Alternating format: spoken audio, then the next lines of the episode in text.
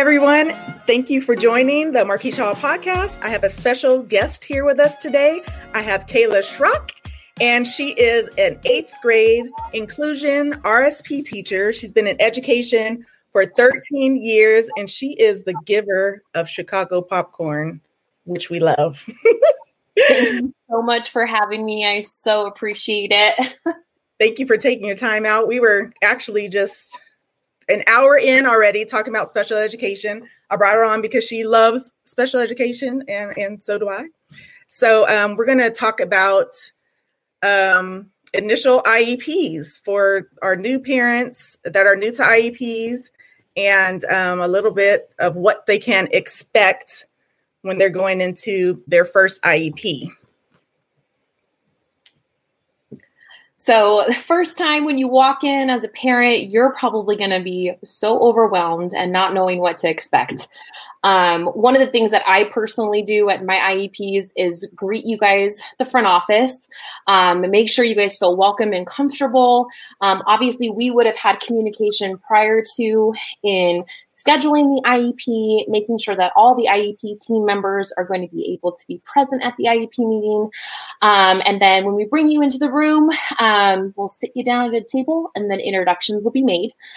Since we're talking about an initial IEP, as a parent, you should expect that the special education teacher will be there. There's an administrator at the IEP meeting, a general ed teacher, whether that is a content area or whether that's the physical education teacher, there should be some type of general ed teacher there.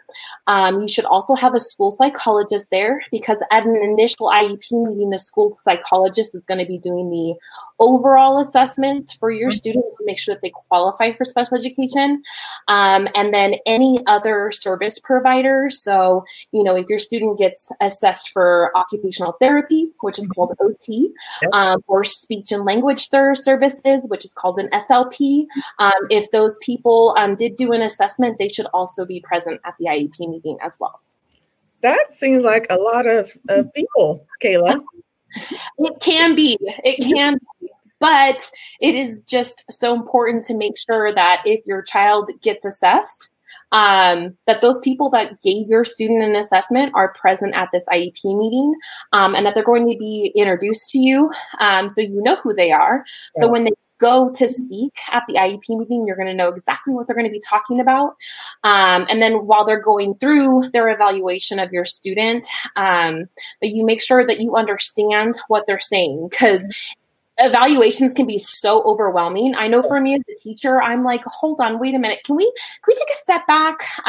You know, mom, dad, do you guys understand what they're saying right now? And usually the school psychologist and the speech language pathologist and the OT person, they're usually really good at checking back in. But also, parent, if it gets too overwhelming for you and you're not understanding something that they're discussing with you, that you make sure you get the clarification you need. Right. So let just a little segue. So how would a parent, because I feel like there's all the people that are there, and I like the way that you clarified that everyone's not there. Everyone's there as a team. And I like that you said that they're there not so they can be like, we're the team and you're the parent. They're there to explain their part in the evaluation process. I like that you said that, because that makes it seem less, everyone gets to talk about their own reports so that they are in their area. As an IEP team, we're there with one focus, and that's the kid. That's the child, and what's going to be the best for that child educationally. And, you know, the parent input is so much of an important piece, and it's a vital component to that. So just making sure that that's the main focus and the priority at any IEP meeting, especially the initial, it's just really important to know who everybody is and to make sure that they stop, freeze, ask for questions, because it can be very overwhelming. Yes, definitely can. And another thing that parents can do is they are welcome to bring their own support person to the meeting, correct? Absolutely. I know at my IEP meetings, after introductions are made, I do like to address parent concerns. After introductions are made, the parent concerns can come at different times when an IEP meeting starts. But for me personally, I always like to address parent concerns. Usually parent concerns can be really overwhelming and kind of intimidating for a parent to state at an IEP meeting. So I understand the need for a parent to want extra support there. But parent concerns, they should be addressed. And when parents' concerns are spoken at the beginning of the IEP, the special education teacher and the IEP team can make sure that they are addressed throughout the IEP process. And I love doing the parent concerns first because I already know in my head, I got to address that. I was already going to say something about that. You know, it just gives us a little bit of a guidance to make sure, like, we're making sure that your needs as the parents are understood and that you guys are being heard. Oh, I love that. I love that. That is a super important part of the IEP. Like, one of the most important parts is to get the parent concern in there. So what's next after that? So after parent concerns, I like to go to the heart and the soul of the IEP, which is the present levels. The present levels is everything about your child. It could be done through assessments given within the classroom. It could be through observations noted, you know, by the general ed teacher or from the parent at home, observations of the school psychologist when they have gone in through their evaluation process. But your parent input is also really important within the present levels, because when you come into the IEP meeting, that IEP document is a live document, which means that everybody's input during this meeting is going to be added into it. So we already have present levels listed in there. Obviously, appropriate documentation can be given. So if you're not understanding an assessment that was given, whether it's the special ed teacher that gave it, whether it's the school psychologist that gave it, or the speech pathologist that gave it, we can show you what that looks like. We can explain it into further detail if you're not understanding. Like, there's just certain words that I can assume as a parent, I would feel really overwhelmed with, like, what is cognitive functioning? I don't understand. What is audio visual processing? But making sure to ask what that means, because as a parent, you're going to be the one that works with your student at home. So you understanding what that need is also really important too. Absolutely. And I know that for myself, and when I was a teacher, actually, that part is sometimes very difficult because, it's saying all of my kids' deficits. So sometimes that's super hard to hear.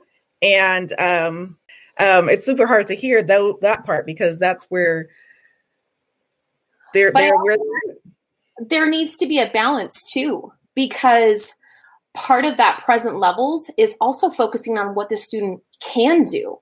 Because when you focus on what they can do, that's going to help lead into the goals.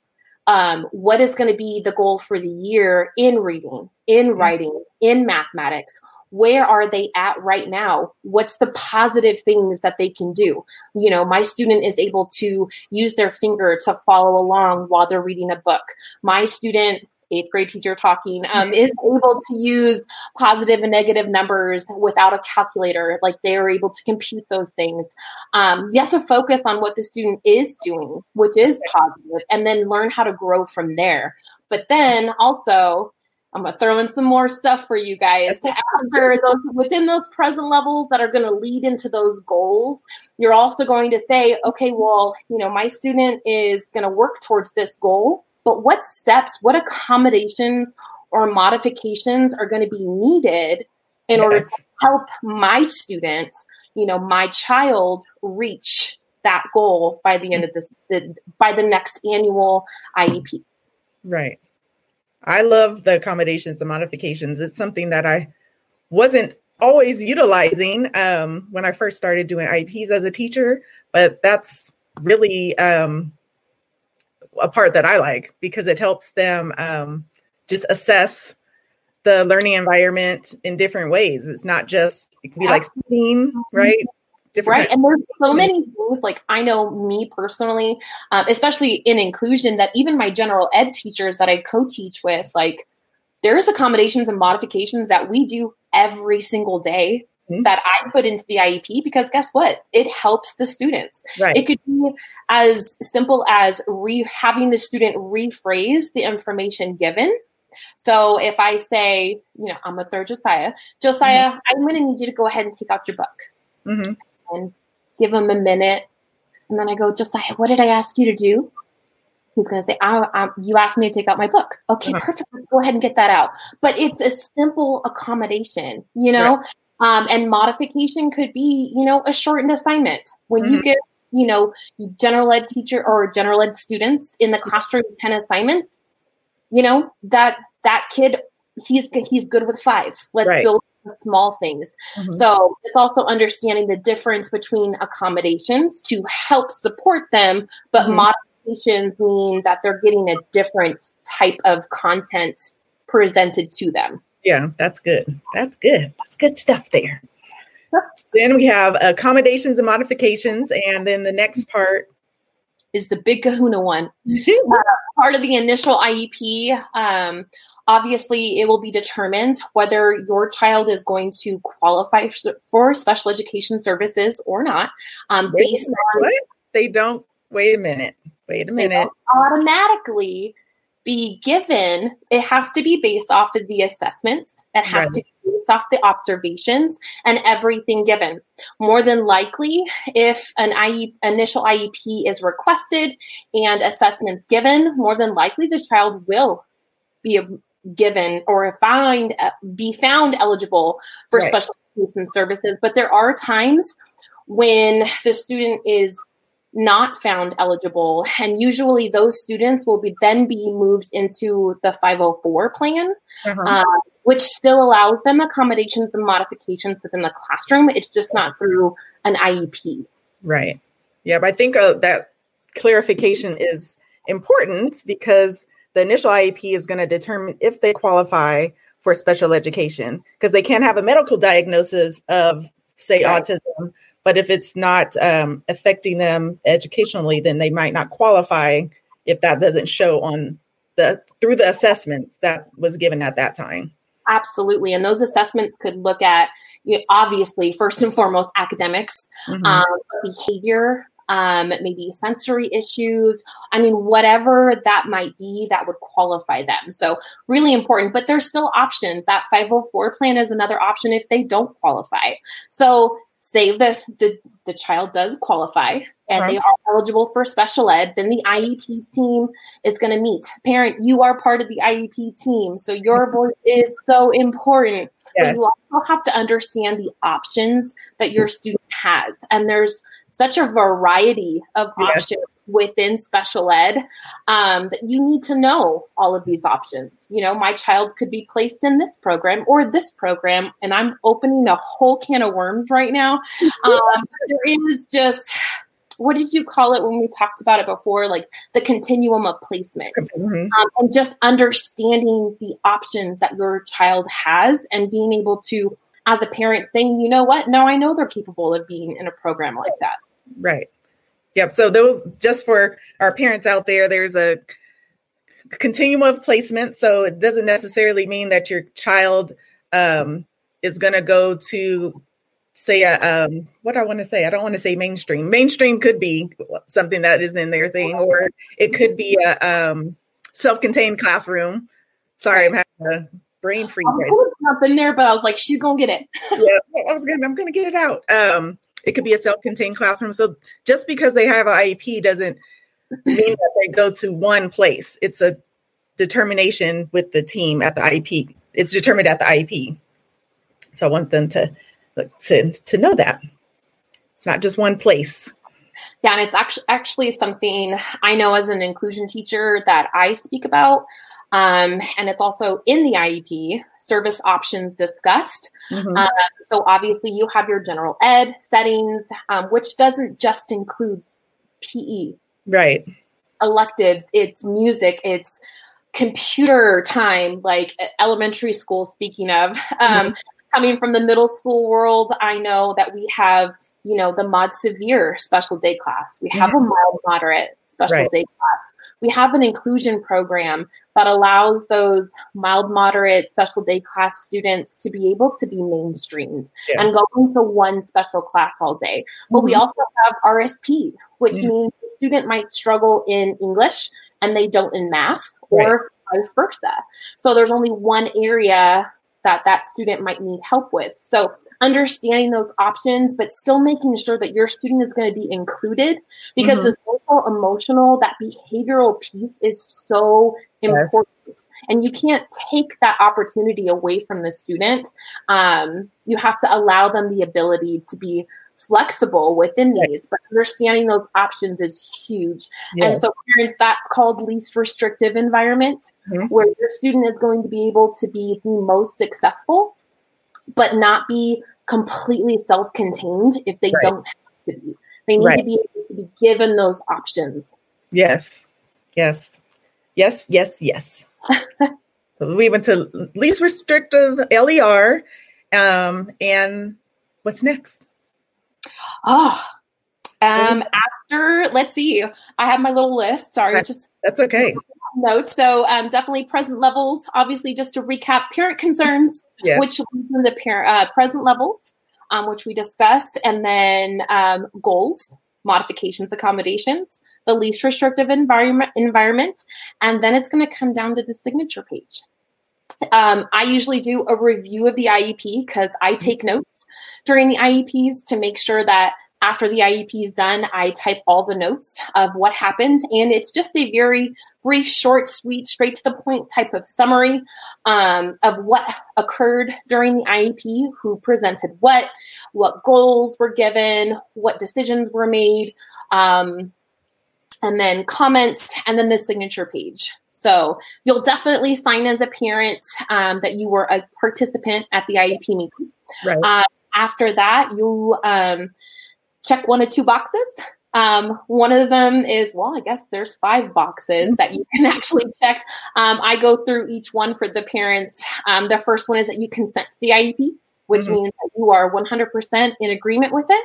Yep. The second box that you would check is, I consent with the exception of.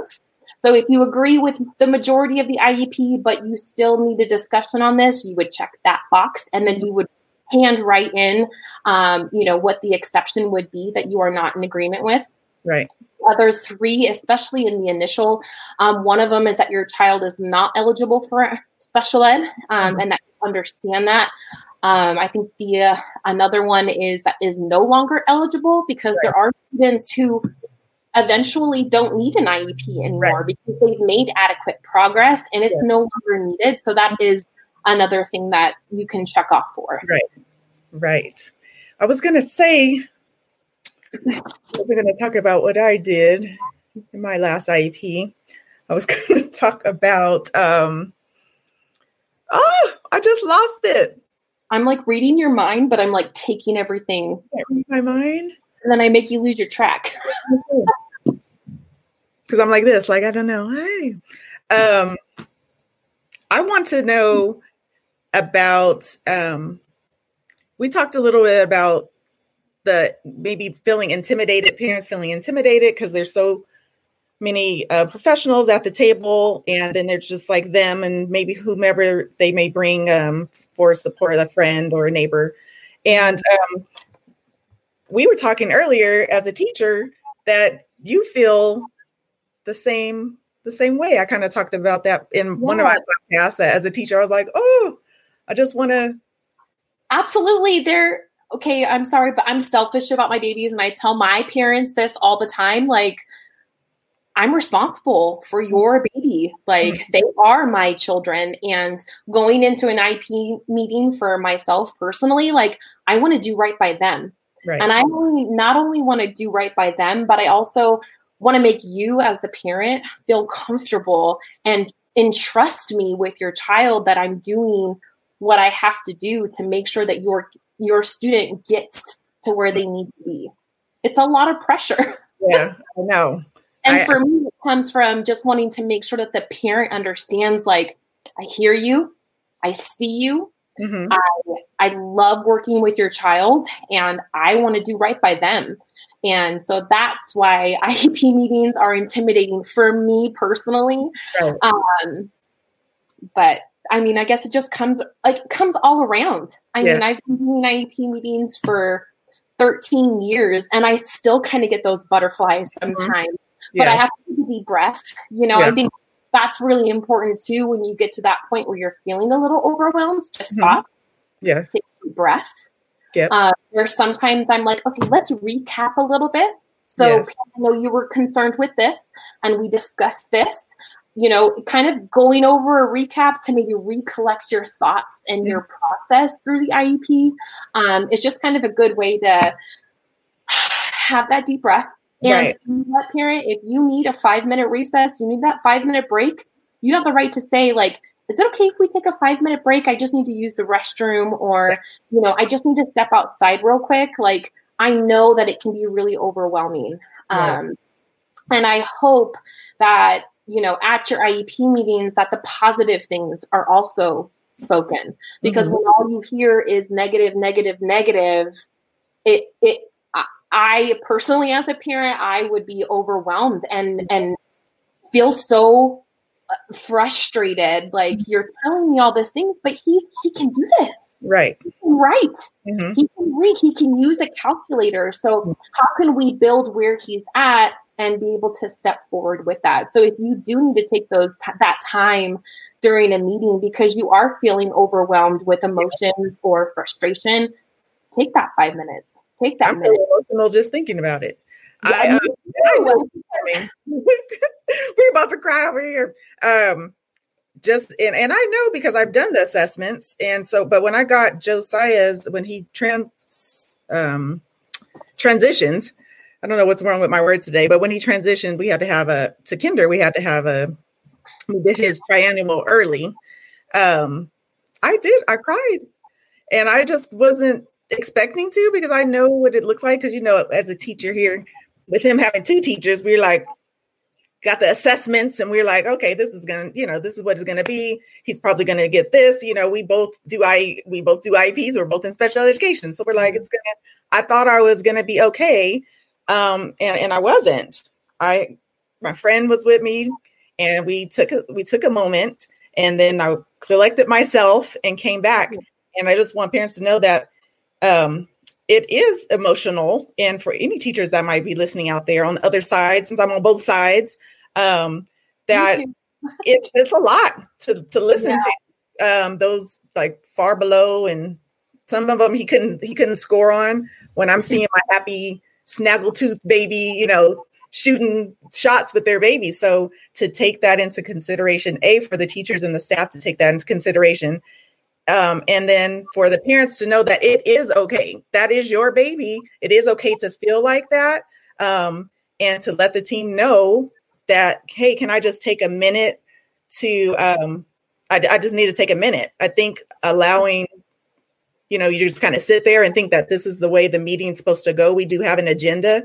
But for letting the parents know that, it is okay to take those breaks. It is okay to say, excuse me, I didn't understand that, or write it down so that you can get it, you know, get those things out later.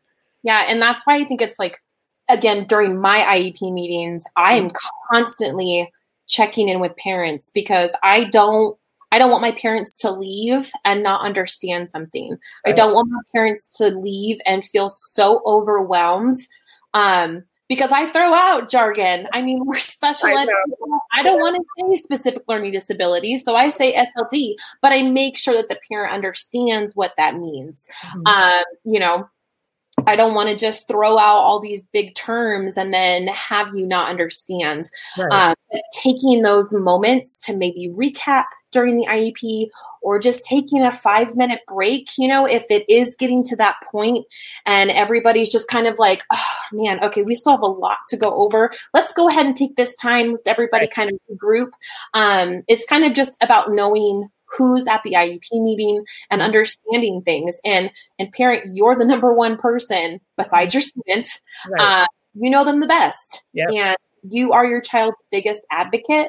Right. And to go into IEP meetings and feel like you're a part of them and that your voice matters is huge. And it's so important. And I think the more questions you ask for understanding or for clarification, the more involved that IEP team become. You know, I do anywhere from 20 to 30 IEPs within a school year, and it can, you know, it's a lot, I know, but I have kids that come and go. My caseload shifts from here to there. As an 8th grade teacher, I also do transitional. So you're looking double, with my caseload.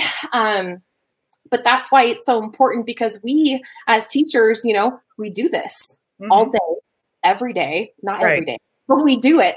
And it's part of our function. And when you don't understand something, we need to know, because we can't necessarily read your brain, right? We can't read your mind. Right. So you asking questions is so important. And that's just even in an initial, okay, well, what does this mean? Because that's going to mean the next IEP is going to be so much more informative and so much more exciting. And you're going to be so much more involved in it. I love IEPs.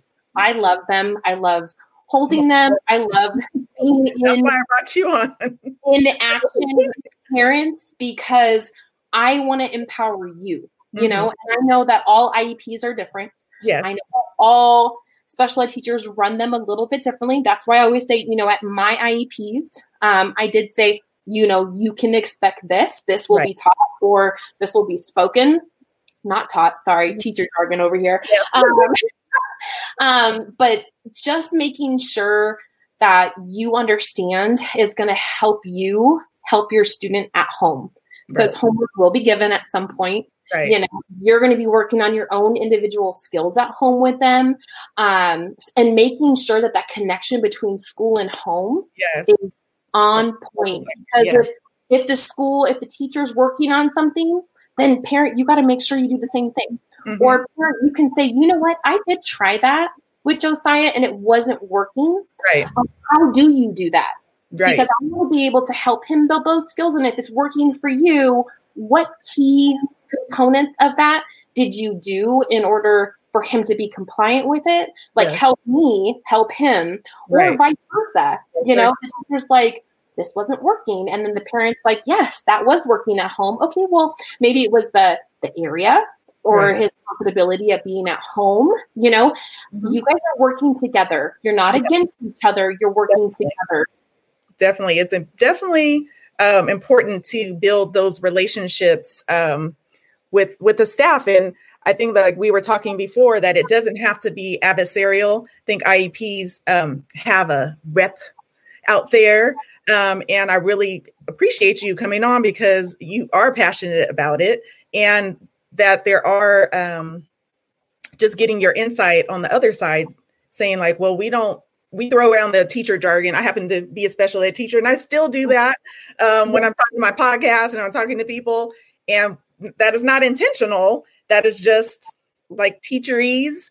And I even like explain my day to my friends or my family, and I'm like, I had an IEP, and then this happened, and then this SDC and inclusion, and they're like, what are you talking about? And I'm like, I'm so sorry, special ed talk. Let me go ahead and break that down for you. Like it's continually happening. So it's not to get over on the parents and be like, oh, you don't know what you don't know what we're talking about. It's just how we're naturally used to talking, since that's what you do, that you're there 400 hours a day. So that it's important that the parents can to ask the questions. Not that you can, but you should kind of like, I think of it like someone taught me when I was interviewing a long time ago to ask, you know, think of 3 questions that you're going to ask regardless of what happens, because then they kind of remember you and stuff. But in the IEP, not so they remember you, but so you can already have those questions kind of in your head. Like, what does this look like at home? Or can you explain this goal? Like, think of 3 questions that you can ask so that there can start to be that rapport. Absolutely. Because you guys are going to be together. I told my IEP team, Joe's in kindergarten. He goes to that school till 8th. It's a K-8. We're going to be together. So let's talk about it. And let's, speaking of adversarial, things don't always have to, we don't have, just because people don't agree, right? Just because the team might not agree on something doesn't mean that it has to be escalated or adversarial. It can still be something that's discussed and with data, it backed up with data to if the parents have a concern that they're not happy with, then I encourage the parents to take some data to say, like, this is what I'm seeing in this spot and how can we help? Just going to say, like, I don't like this isn't helpful to the child or the team because we need to be more specific on and what we're doing. I think it's important too, like, in bringing those questions in, not only as a teacher, but as a parent, that things at home are different than they are in the classroom. Mm-hmm. For the majority of the time. I mean, certain behaviors can be seen in both ways as well, but also coming in just as a parent with the understanding is that sometimes it is different in school rather than at home, but it's in, again, connecting for the purpose of your child. Right. That makes it so empowerful for your student when you guys are able to connect right. for the purpose of your child. So again, having those questions, but also that understanding. And, you know, my personality might be a little bit different than yours, and that's okay. Right. It's working, or this isn't working, you know, like, and being able to have those discussions if you're able to with your child, or different ways that they do communicate to say, right. you know, how are you feeling? How was school today? And then if you know that your child's struggling or they're feeling overwhelmed with certain things, to be able to voice what you hear as a parent at home that I might not hear as a teacher at school. Right. And that's good, because it is two different settings. And I know our goal, like, we would like them to be generalized. So asking the teacher, like, what would that look like at home? Maybe with the younger kids, I know that's easier because some of our goals are smaller.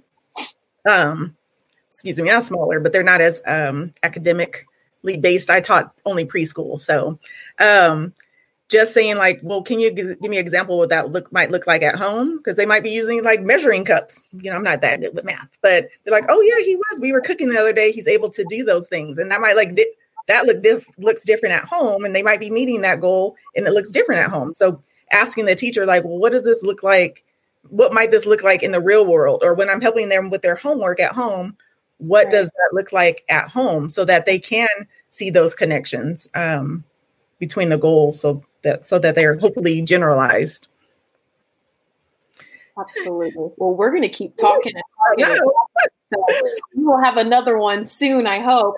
We will. Thank you. Thank you so much. We will have Kayla back. We'll get those links to where she gets that popcorn. And thank you so much for joining us today. Oh, thank you so much for having me. Thank you again for taking your time to listen to the Marquis Hall podcast. And if you would love to partner for your child's IEP, go ahead and schedule an IEP consult. Talk to you soon. Have a great day.